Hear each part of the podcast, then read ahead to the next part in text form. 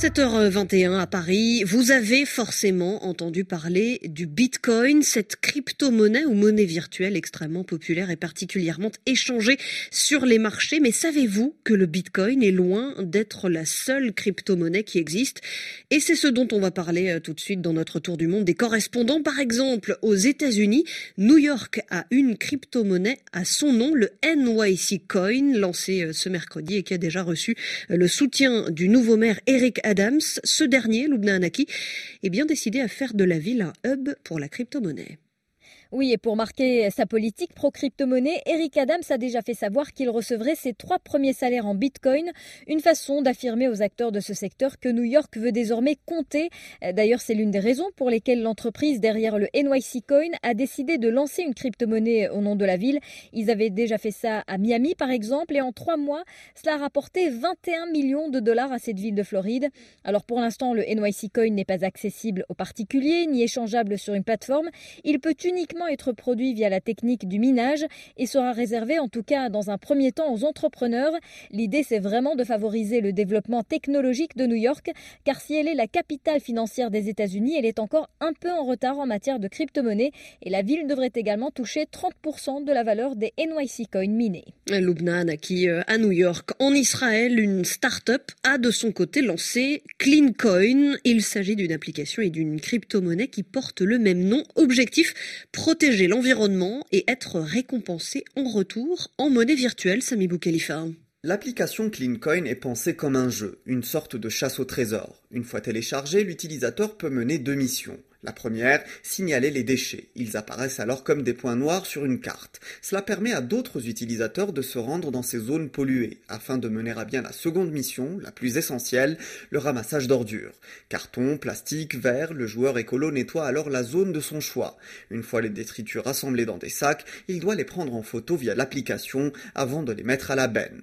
Il reçoit alors quelques dizaines de clean coins. Les 16 000 utilisateurs de l'application en Israël peuvent ensuite échanger ce crédit auprès de 25 enseignes commerciales, partenaires de ce projet. Notre envoyé spécial permanent à Jérusalem, Sami Boukhelifa, le succès des crypto-monnaies et du bitcoin plus précisément résumé en une seule loi, entrée en vigueur en septembre au Salvador, le bitcoin est devenu la monnaie officielle du pays avec le dollar. Antonella Francini, vous étiez euh, récemment euh, au Salvador. Comment ça fonctionne exactement? Concrètement, maintenant au Salvador, on peut acheter un sandwich avec euh, du Bitcoin. Le gouvernement a créé un porte-monnaie virtuel sur téléphone qui permet de faire les transactions et il a offert 30 dollars en Bitcoin à tous les Salvadoriens. Beaucoup les ont directement changés et arrêté de l'utiliser ensuite. D'autres spéculent pour gagner un peu d'argent, mais même si beaucoup de commerçants commencent à l'accepter, l'usage reste assez limité parce que les gens se méfient encore. Le président Bukele a promis qu'il aiderait les Salvadoriens à épargner. Dans le pays, la plupart des gens n'ont pas de compte en banque, mais beaucoup d'experts estiment que ça changera rien à la situation de grande pauvreté et dans un contexte de virage autoritaire du gouvernement et de relations tendues avec la communauté internationale, ils craignent que le Bitcoin soit une façon de contourner le système financier traditionnel. Antonella Francini, 7h25 à Paris et à Rome, le tour du monde des correspondants qui nous emmène également en Italie cette semaine. L'Italie euh, où de nouvelles réglementations ont fait leur entrée dans le code de la route et elles concernent les trottinettes électriques. Il était grand temps, Anne Lenir, ces moyens de transport sont très en vogue dans le pays, mais ils ont provoqué plus de 140 accidents, dont 8 mortels depuis euh, janvier 2021.